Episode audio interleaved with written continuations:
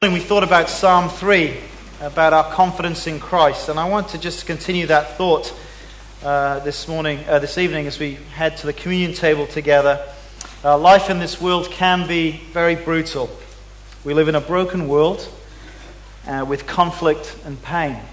It is hard to really conceive of the fact that in Haiti, 200,000 people died in that earthquake incident. It is hard to imagine that number, isn't it?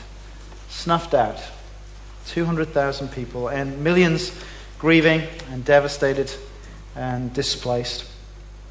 The untimely death of one person is tragic enough, isn't it? I met Jonathan at a church in Sydney. He had a great career, beautiful wife, lovely kids. He was an investment banker, and he'd had it all worked out. In 10 years, he was going to personally make $10 million. He was a fit man. He was in his mid 30s. He was just checking out Christianity, and we talked quite a lot. And during a vacation in the UK, he suddenly dropped dead of a massive heart attack. He was in his mid 30s. And I'll never forget that uh, first evening when I visited his bereaved wife. Her mother was there. Where's God in all of this? She said. And this is a brutal world, isn't it? And I don't know whether people here tonight and you're feeling battered by this world. How do you make sense of, of, of a death of a friend like that? How do you make sense of suffering? Uh, for most, it raises all sorts of questions, doesn't it? Why did God allow it? Does God care? How can God be loving and allow this to happen to me? And maybe you're toiling with that tonight. The question becomes much more pointed when you're the one who's suffering, isn't it? And the question in the back of your head, lurking in the middle of the night, can be you know, has God got it in for me? How can I trust God when I'm experiencing such a tragedy? And I just want to very briefly share with you a verse that I shared with that family that night, and it's in Romans chapter 5. Romans chapter 5, and you'll find that on page 1132. 1132.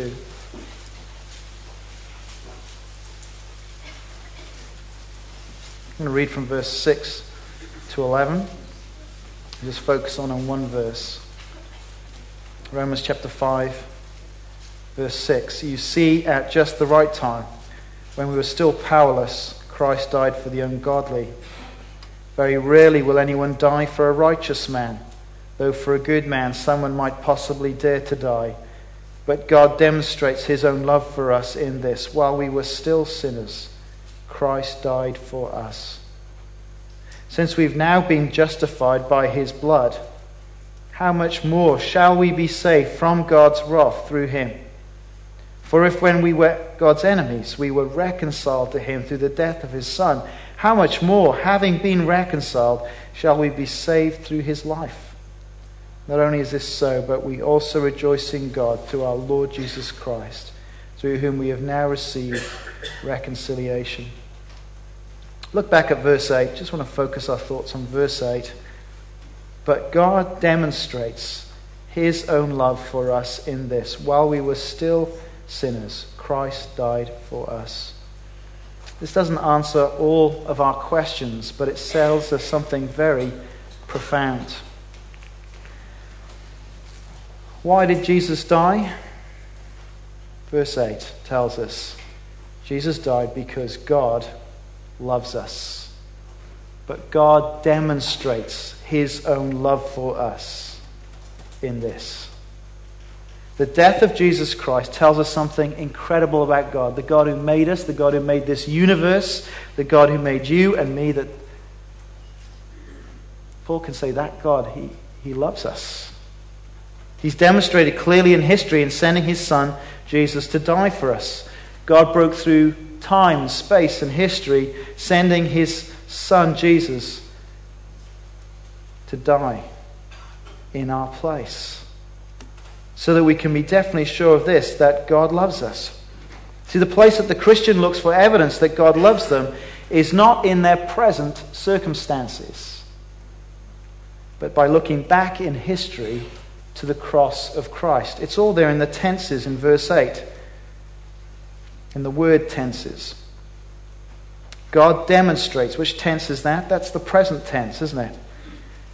God is demonstrating his love for us. He keeps showing us that he loves us in our present experience by what? By an event in the past that Christ died for us. How do I know today that God loves me? Well, look back to the cross. That's what we're doing as we come to the communion table tonight. We are looking back to the cross and remembering that today God loves us.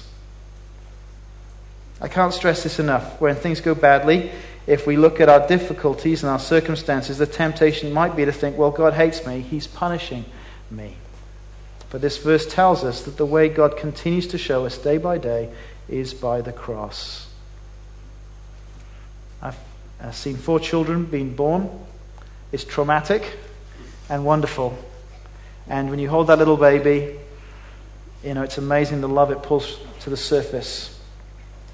You're quite sure that you, there's nothing that you wouldn't be prepared to do for this child.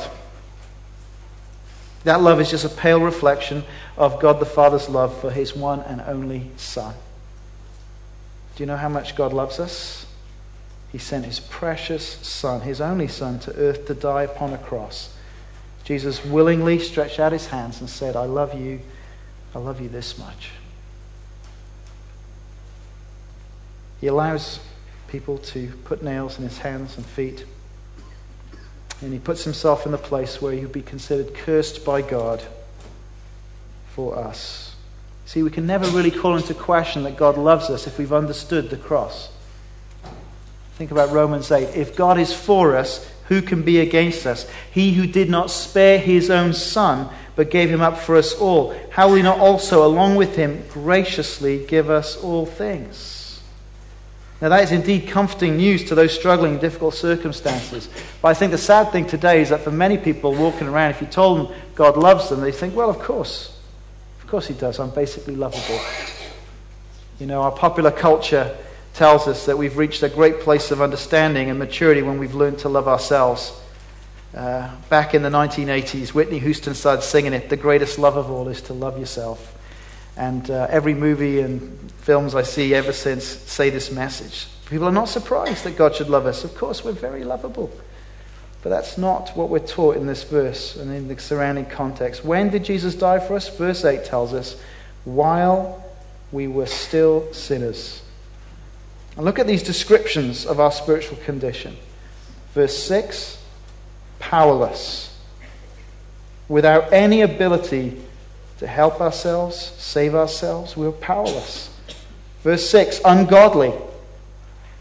People who live without regard for God, people who with no awe for God, no reverence for Him. Verse 8 sinners.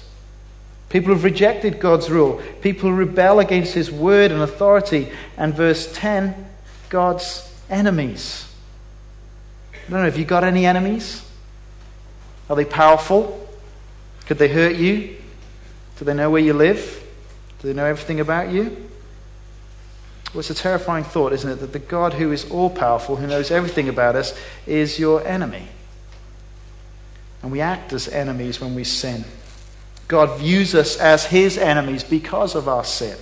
God really hates sin. Sin mucks up our lives and ruins our relationship with him. And the greatest love is not loving ourselves, but that God should ever, ever love us. When did God show us his love?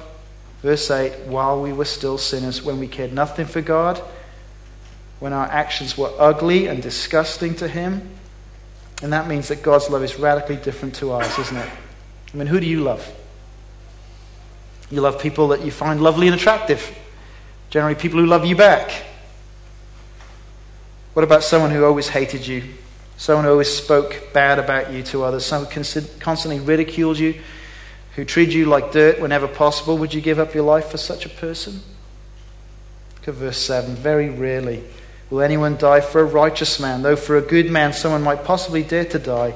But God demonstrates his own love for us in this while we were still sinners, Christ died for us. Who is, who's the for us? Well, verse 8. Verse 8 says, For us, who is that? It's, it means sinners who needed to be saved from God's wrath. Every cruel act, every sinful action will be judged and punished. And Jesus spoke often of Judgment Day and made it clear it was going to be a terrible day for unrepentant sinners. See, our greatest need is that we need to be saved from God's wrath. And Christ came to die for those who needed to be saved from God's wrath. He, in fact, on the cross, bore God's curse, God's judgment, God's punishment in our place. See, as we come to bread and wine and, and remember a broken body and blood shed, a life poured out, we're looking at the cross, reminding ourselves that the cross means instead of God treating me as the sinner that I deserve to be treated as, He treats me as if I've never sinned. That the cross means that I'm now justified before God. Jesus suffers God's judgment for us so we don't have to. Instead of being enemies with God, I look at the cross and realize that I've now been made a friend with God. I've been reconciled to God. And today we can be sure not only that God loves us, that we, can be sure that we'll be saved on that final day of God's judgment. Just quickly look at the logic of 9 and 10. Since we have now been justified, so now, as a Christian, if we're trusting Christ, we are now declared right with God. Since we've now been justified by his blood, how much more shall we be saved from God's wrath through him? For if when we were God's enemies we were reconciled to him through the death of his Son, how much more, having been reconciled, will be saved through his life? God has already done the hard thing. He's declared sinners to be forgiven by the death of Jesus. He's reconciled enemies. And so, if God has done the hard thing, we can be certain about the easy thing passing through the judgment into God's everlasting kingdom now that we're forgiven friends. The cross has done all of that for us. Our confidence comes when we trust in this Christ. You see, it's not automatic. If we've never turned away from our love of ourselves to put Jesus at the center of our lives, then we are God's enemy. The benefits of Christ's crosswork become ours, and that statement for us becomes true when we trust Christ. Outside of that trust and reliance upon Jesus, we're still under the wrath of God. Only trusting in Christ do we have confidence that whatever our circumstances, God loves us. That God has done the ultimate thing to deal with this messed up world at the cross of His Son. And, and that we, He has achieved it all for us in Christ, giving us a sure and certain hope for the future. And there is great cause for joy. Three times in this passage of Romans 5 here, there's joy. Joy in the hope of the glory of God, joy in our sufferings, and rejoicing in God through our Lord Jesus Christ. That was the confidence I could share with his family. You see, Jonathan um, had gone to do Christianity Explored. He'd finished the final session and had committed his life to Christ before traveling to the UK and collapsing. And you see, that moment of trust changes everything. It changed everything for Jonathan. It changes everything for us. As we come to this table, what great confidence we can have in this life. If we're trusting Christ, Christ has done it all. God demonstrates his own love for us in this. While we were still sinners, Christ died for us. Amen.